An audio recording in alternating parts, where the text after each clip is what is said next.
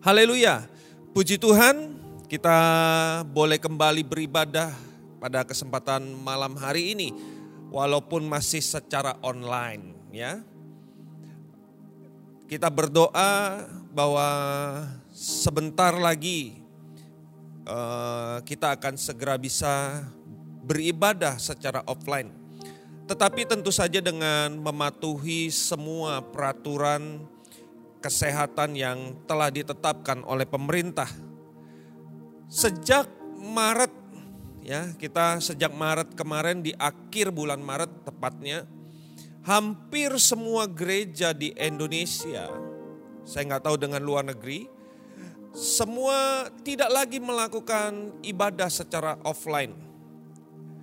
Tetapi perlahan-lahan sejak akhir bulan Maret, maka hampir semua gereja mulai perlahan-lahan membuat ibadah mereka secara online. Ya. Semua gereja, semua pendeta, semua orang mulai membuat program mereka secara online. Tetapi setelah beberapa waktu yang lalu dan beberapa kita masih berkata, sebagus apa pun ibadah online dibuat, kita masih merasakan ada sesuatu yang kurang.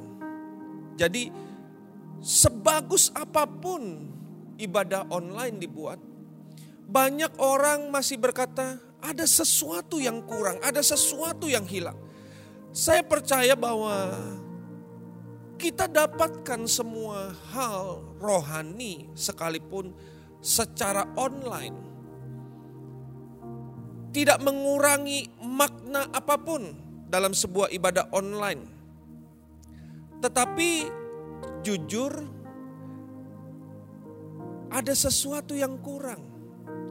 Di mana seharusnya di masa online ini kita bisa belajar banyak hal. Ya, jujur saya belajar firman dan dengar firman jauh lebih lebih banyak di masa sekarang dibanding masa sebelum pandemi, sebelum kita mengalami secara sesuatu yang seperti sekarang. Dulu tentu saja uh, saya minimal dua minggu saya harus berkhotbah. Itu artinya bahwa saya nggak pernah bisa dengar orang lain sharing firman karena saya pun bertugas untuk sharing firman. Tapi hari ini di masa sekarang saya bisa terus berkhotbah sambil saya juga bisa mendengarkan orang lain berkhotbah. Orang lain menyampaikan kebenaran. Jadi dengan istilahnya sekarang saya bisa dapatkan double porsi. Kenapa? Karena waktu saya menyampaikan firman, saya juga belajar, saya dapatkan sesuatu dari kebenaran firman Tuhan. Selebihnya dari itu saya dengar lagi orang lain menyampaikan firman Tuhan. Jadi saya bisa belajar banyak. Tetapi di balik semua yang kita alami secara online ini, tetap beberapa orang berkata, ada yang kurang Sekalipun udah bagus, kita udah banyak makan, belajar banyak, ada sesuatu yang kurang. Sekali lagi bukan esensi rohaninya yang kurang. Karena saya percaya bahwa Tuhan bisa bekerja di mana pun, bahkan dengan cara apa pun. Tapi apa sih yang hilang? Nah, yang hilang, ma, yang hilang, mari saudara ingat bahwa kita ini adalah makhluk sosial. Kita perlu tempat untuk bersosialisasi, ngobrol satu dengan yang lain. Inilah yang sedang hilang. Di ibadah online, kita nggak bisa setelah ibadah kita nggak bisa say hello, kita nggak bisa komunikasi. Kita nggak bisa setelah ibadah kita nggak bisa stop dulu di belakang, makan gorengan dulu. Itu yang sedang hilang hari ini. Nah, jadi sebetulnya bukan kerohaniannya, karena saya percaya sekali lagi Tuhan bisa bekerja bahkan secara online di mana kita dengar firman Tuhan hari ini. Tuhan bisa bekerja, tapi ada sesuatu yang kurang. Apa sih? Yaitu tadi, kita kehilangan tempat untuk kita bersosialisasi. Kita kehilangan tempat untuk kita berkomunikasi satu dengan yang lain. Nah, kemarin kita belajar bahwa komunikasi harus nyambung dan bisa dimengerti. Kalau tidak, pasti akan terjadi yang kita sering dengar dengan namanya miskomunikasi, miskom, ya kan? Yang dibicarakan dan yang dilakukan itu berbeda. Kenapa? Karena salah satu pihak tidak bisa mengerti atau tidak bisa menerima apa yang diinginkan oleh lawan bicaranya. Itulah sebabnya komunikasi mesti dibangun dan nyambung satu dengan yang lain. Beberapa waktu yang lalu uh, istri saya belanja barang ya karena masa sekarang mulai beberapa belanja nggak lagi secara offline ya. Kita mesti datang pilih barang tapi beberapa sekarang beberapa barang bisa dibeli secara online. Dan itu jumlahnya terus naik barang-barang yang diberi secara online. Kita nggak lagi pergi ke pasar mengurangi lah bukan nggak pergi tapi mengurangi pergi ke pasar. Kita mengurangi pergi ke toko. Kita mengurangi pergi ke mall. Atau apa pun. Warung. Di mana sem semua tempat itu membuat kita melihat barang secara fisik. Tetapi sekarang hampir semua kita lihat dengan gadget kita kenapa karena online toh nah Kebetulan pada waktu itu kami sedang perlu sebuah barang. Dan istri saya berkata, beli aja secara online. Dan akhirnya kami cari barang itu. Terutama istri saya yang mencari lebih tepatnya. Dan dia mulai cari dan barang itu ternyata jauh lebih murah daripada beli di Palangkaraya. Palangkaraya ada yang jual, tapi harganya sangat jauh. Dan akhirnya istri saya lihat ya online kehebatannya kadang-kadang adalah promonya yang nggak bisa kita lawan. Dan promo pada saat itu pre-ongkir. Dan barang itu saudara tahu barang itu dikirim bukan dari Jakarta atau Surabaya atau kota-kota besar lainnya di Indonesia tapi barang itu dikirim dari China, tempat yang jauh. Nah, karena itu dikirim dari Cina sana, maka istri saya coba mulai melihat apa aja sih yang dijual oleh toko ini. Kemudian dia mulai search dan dia menemukan beberapa barang yang menurut dia dia perlu. Dan akhirnya dia beli beberapa item dari toko tersebut supaya apa? Supaya nanti sekali kirim semua itu. Dan ketika dia lihat dia perlu celemek, kemudian dia perlu tempat untuk merica atau garam atau bumbu dapur apa pun lah bentuknya. Dan dia lihat harganya luar biasa murah. Kenapa? karena dikirim langsung dari China. Harga untuk sebuah produk, untuk bumbu dapur, dia temukan dia berkata harganya sangat murah dan sangat bagus kualitasnya. Jadi harganya berapa? Harganya cuma 9 ribu rupiah. Itu dikirim dari Cina loh. Bayangin, ongkos kirim nggak cukup. Tapi ini dijual dengan 9 ribu. Dan akhirnya dia beli. Setelah kita nunggu beberapa minggu dan akhirnya barang itu sampai. Kita mulai buka. Tidak ada yang salah semua yang dibeli sesuai dengan gambar, dengan foto yang ada.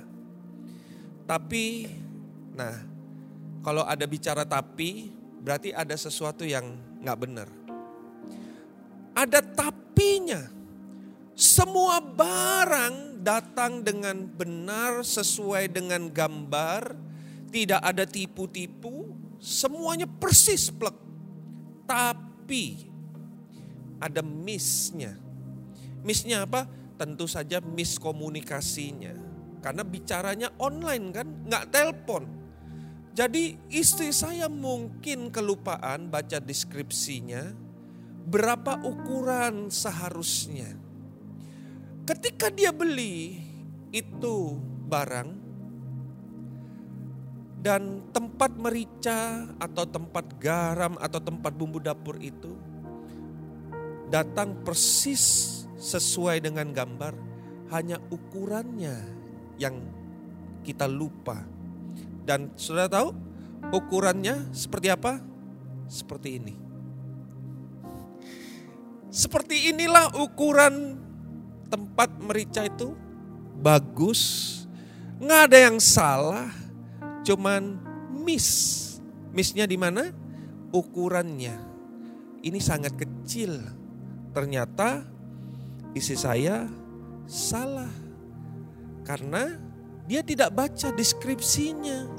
Setelah dia baca ternyata dia baru dapatkan, saya lupa dia bilang berapa, 15 mili atau 25 mili. Itu seukuran dengan kalau garam 2 sendok katanya. Jadi ini nggak bisa ditempatkan di meja makan. Karena sebentar akan habis. Ya. Jadi komunikasi itu mesti nyambung. Komunikasi dibangun harus bisa dimengerti dan diterima dengan baik. Nah, sekarang kita mau belajar komunikasi yang nyambung dan bisa dimengerti dari salah seorang teladan banget. Sangat teladan Bahkan orang ini sangat luar biasa berkomunikasi dengan kepada siapa saja. Dia bisa berkomunikasi dengan orang-orang yang bahkan baru dia kenal. Dan memang kebanyakan Alkitab memang mencatat dia bicara kepada orang-orang yang tidak pernah dia kenal sebelumnya. Dan sangat luar biasa orang ini Orang ini bisa bicara kepada siapa saja, baik itu orang berdosa, penjina, orang sakit, atau siapa pun, dia bisa bicara dan dia bisa berkomunikasi dengan baik tanpa ada batasan. Menarik sekali orang ini, bahkan dia bisa meyakinkan orang lain yang baru dia kenal untuk mengikut dia, dan orang tersebut iya-iya aja. Saudara pasti sudah menebak siapa kira-kira tokoh ini. Tokoh ini tidak lain dan tidak bukan adalah Tuhan kita sendiri. Yesus ketika dia ada di muka bumi. Ketika dia ada di muka bumi ini, Yesus itu kebanyakan berkomunikasi dengan orang-orang yang baru dia kenal, baru dia jumpai. Bahkan Orang-orang ini orang-orang yang tadinya dikucilkan mungkin. Dan dia bisa berkomunikasi dengan baik. Bukan cuma berkomunikasi dengan baik saya rasa. Dia berkomunikasi dengan sangat baik kepada orang-orang yang baru dia jumpai. Saya tahu itu bukan perkara mudah. Terutama buat saya. Bicara kepada orang yang tidak pernah kita kenal sebelumnya. Itu perlu skill yang luar biasa. Tapi Yesus ini sangat luar biasa. Di mana dia boleh datang kepada para murid yang saya percaya tidak pernah dikenal sebelumnya, tidak pernah saling kenalan sebelumnya, tapi para murid itu bisa langsung ikut dengan dia. Mari kita baca dulu ayatnya biar nggak salah. Dan dari tadi belum baca ayat kan. Mari baca firman Tuhan dari Matius pasal 4 ayat 18 sampai dengan ayat 22. Matius pasal 4 ayat 18 sampai dengan 22. Demikian firman Tuhan. Dan ketika Yesus sedang berjalan menyusuri danau Galilea, ia melihat dua orang saudara, yaitu Simon yang disebut Petrus dan Andreas, saudaranya mereka sedang menebarkan jala di danau sebab mereka penjala ikan. Yesus berkata kepada mereka, "Mari ikutlah. Aku akan menjadi dan kamu akan kujadikan penjala manusia." Lalu mereka pun segera meninggalkan jalannya dan mengikuti dia. Dan setelah Yesus pergi dari sana, Dilihatnya pula dua orang bersaudara, yaitu Yakobus anak Zebedeus dan Yohanes saudaranya bersama ayah mereka, Sibedeus, sedang membereskan jala di dalam perahu. Yesus memanggil mereka dan mereka segera meninggalkan perahu serta ayahnya lalu mengikuti dia. Jadi Alkitab dengan jelas menyebutkan Ketika Yesus berjalan, dia melihat dua orang bersaudara. Siapa? Simon yang disebut Petrus dan Andreas saudaranya. Sedang menebar jala karena mereka pela, penjala, uh, mereka penjala ikan. Mereka nelayan. Dan Yesus berkomunikasi dengan mereka dan kemudian berkata, mari ikut aku. Dan kamu akan kujadikan penjala manusia. Dan ini ini aneh sekali. Dan mereka yang nggak tahu, nggak kenal apa-apa siapa Yesus. Dan tiba-tiba mereka mengikutinya. Meninggalkan semuanya dan mengikut dia. Saya nggak tahu apa yang diomong oleh Yesus. Tapi saya percaya dia nggak berkata begini, kamu ikut aku, nanti semua hidupmu terjamin kamu nanti dikasih rumah, harta berlimpah. Saya rasa bukan itu yang sedang dibicarakan Yesus kepada Simon dan Andreas. Juga kepada Yakobus dan Yohanes.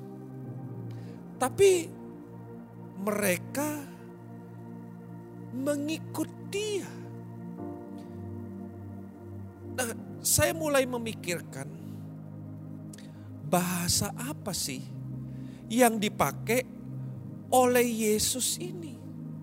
Sehingga semua orang bisa menerima dia dengan baik. Bahkan para murid gak segan-segan langsung memberikan hidup mereka kepada Yesus. Ini yang perlu kita pelajari bersama. Bahasa apa yang dipakai oleh Yesus?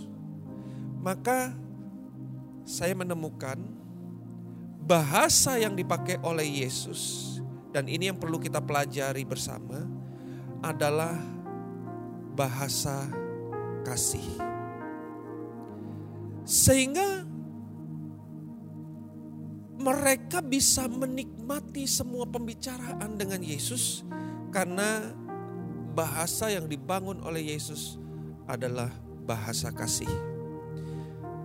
Mari kita lihat kata kasih di dalam Alkitab itu diambil dari bahasa Ibrani. Asal katanya adalah Ahab. Kata ini terdiri dari dua kata suku, ya suku kata, yaitu af dan hi. Ab artinya adalah bapa dan Hi merupakan singkatan dari nama YHWH, yaitu Tuhan kita sendiri. Jadi arti kata kasih yang sesungguhnya adalah Allah Bapa mengasihi.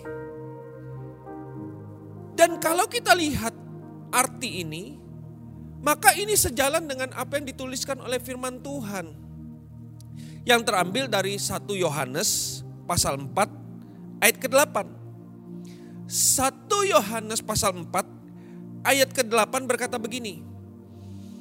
Barang siapa tidak mengasihi, ia tidak mengenal Allah. Sebab Allah adalah kasih. Jadi ini semua sejalan. Dan bahasa kasih inilah yang dipakai oleh Yesus untuk berkomunikasi dengan semua orang tanpa membeda-bedakan golongan, baik itu kepada penjina, kepada orang jahat, kepada pemuka agama, kepada orang kaya, orang miskin, dan siapa saja. Karena bahasa kasih inilah yang dibangun oleh Yesus. Dan karena kasih yang di, diberitakan dan dibangun, semua orang bisa menerima dengan sangat baik. Tidak ada seorang pun di dunia ini yang tidak suka dikasihi. Siapa pun itu, semua orang di muka bumi ini suka dikasihi dan kita suka untuk dicintai. Jadi kasih sangat diinginkan oleh orang kepada siapa pun. Semua orang sangat memerlukan dikasihi. Nah, bahkan kasih ini menjadi bahasa universal. Saya percaya bahasa kasih ini bukan cuman bisa dimengerti oleh manusia saja. Tapi kepada semua makhluk hidup yang ada di dunia ini, mereka bisa mengerti bahasa kasih.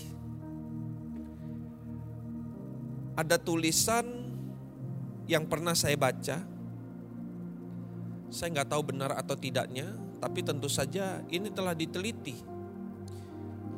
Saya pernah membaca tulisan begini. Kalau kita memberikan makan kepada seekor anjing selama tiga hari, maka anjing tersebut akan mengingat apa yang kita lakukan selama tiga tahun. Memberi makan identik dengan kita mengasihi anjing tersebut. Jadi ketika kita beri dia makan selama tiga hari, anjing tersebut akan mengerti bahwa kita mengasihi dia. Dan dia akan mengingat semua perbuatan baik Anda karena Anda mengasihi dia. Coba saudara ketemu anjing, ya Anjingnya jangan jenis yang lain deh. Kalau bisa jenisnya cari yang pitbull. Kemudian ketika saudara ketemu anjing pitbull yang saudara nggak kenal, kemudian saudara maki-maki itu anjing, kemudian saudara marah-marahin dan saudara timpuk dia dengan sandal saudara atau dengan sepatu saudara. Saya percaya bahwa saudara akan mendapatkan kejaran dari anjing tersebut untuk digigit. Kalau nggak percaya, Nanti teman-teman boleh pergi ke tempat teman saya. Dia punya dua anjing pitbull. Ya, Jalan Junjung Bui. Silakan. Nanti saudara coba praktekkan perkataan ini. Benar nggak sih anjing itu akan menggigit saudara atau enggak? Gitu. Jadi silakan pergi ke teman saya di Junjung Bui. Ya, ada dua pitbull dia punya. Kalau bisa bilang sama dia, "Kak, saya mau pergi ke sana, mau maki-maki itu anjing, mau timpuk dan kalau bisa tolong anjingnya jangan dikasih makan dulu biar lebih ganas sedikit." Ya. Nah, jadi bahasa universal itu adalah bahasa kasih. Kasih adalah satu-satunya bahasa yang bisa diterima oleh semua makhluk hidup Kasih adalah bahasa yang bisa mempersatukan semua orang. Jadi, kenapa negara ini tidak saling perang satu dengan yang lain? Karena ada persatuannya, ada persatuan kasih di sana, sehingga itu dijaga supaya tidak terjadi perang. Saudara, tanpa kasih sudah lama perang dunia ketiga mungkin terjadi.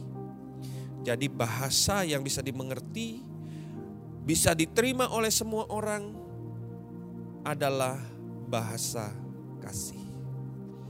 Saya akan tutup dengan ayat ini. Karena ini kan new normal saudara ya. Saya sedang belajar untuk bicara 30 menit harus selesai. Makanya saya timer. Waktu saya tinggal 4 menit. 3 menit lebih tepatnya. Jadi saya harus selesai supaya saya mulai terbiasa karena new normal nanti. Ibadah kita mungkin hanya satu jam. Kalau bisa selesai kita selesai. Sampai nanti tahapan tertentu baru kita kembali kepada uh, waktu-waktu yang seperti biasa. Saya akan tutup dengan 1 Korintus pasal 13 ayat ke-8. 1 Korintus pasal 13 ayat 8 Firman Tuhan berkata begini, kasih tidak berkesudahan, nubuat akan berakhir, bahasa roh akan berhenti, pengetahuan akan lenyap. Menarik sekali. Firman Tuhan berkata kasih tidak berkesudahan. Nubuat akan berakhir, bahasa roh akan berhenti, pengetahuan akan lenyap. Tapi kasih nggak pernah berkesudahan.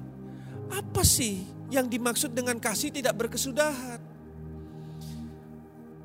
Kalau saudara baca dalam terjemahan Fight Bible, EMP berkata begini, love never fail. Asik sekali saudara. Love never fail. Kasih nggak pernah gagal. Wow, ternyata kasih itu nggak pernah gagal. Makanya dia bisa bicara kepada siapa saja. Dan tidak ada orang yang menolak untuk dikasihi. Seorang penjahatkah dia? Seorang pesakitankah dia? Seorang pemarahkah dia? Siapa pun manusia di muka bumi dia akan sangat suka untuk dikasih. Jadi, mari gunakanlah komunikasi ini. Sekali lagi, firman Tuhan berkata, "Barang siapa tidak mengasihi, ia tidak mengenal Allah, sebab Allah adalah kasih."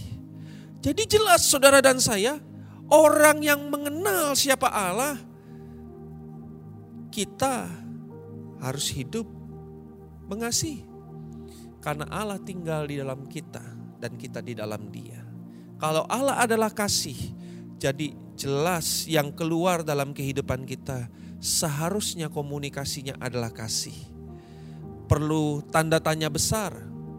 Kalau kita berkata kita orang percaya, tapi yang keluar selalu murka, selalu amarah, selalu kebencian yang keluar omong kosong. Jadi love never fail. Kasih gak pernah gagal. Semua orang suka dikasih. Mari selamat membangun komunikasi yang Tuhan Yesus ajarkan. Yaitu berkomunikasilah dengan kasih. Bangunlah bahasa saling mengasihi satu dengan yang lain. Dan kita akan menikmati sorga di muka bumi ini. Tuhan Yesus memberkati. Ini yang saya bisa bagikan buat teman-teman semua.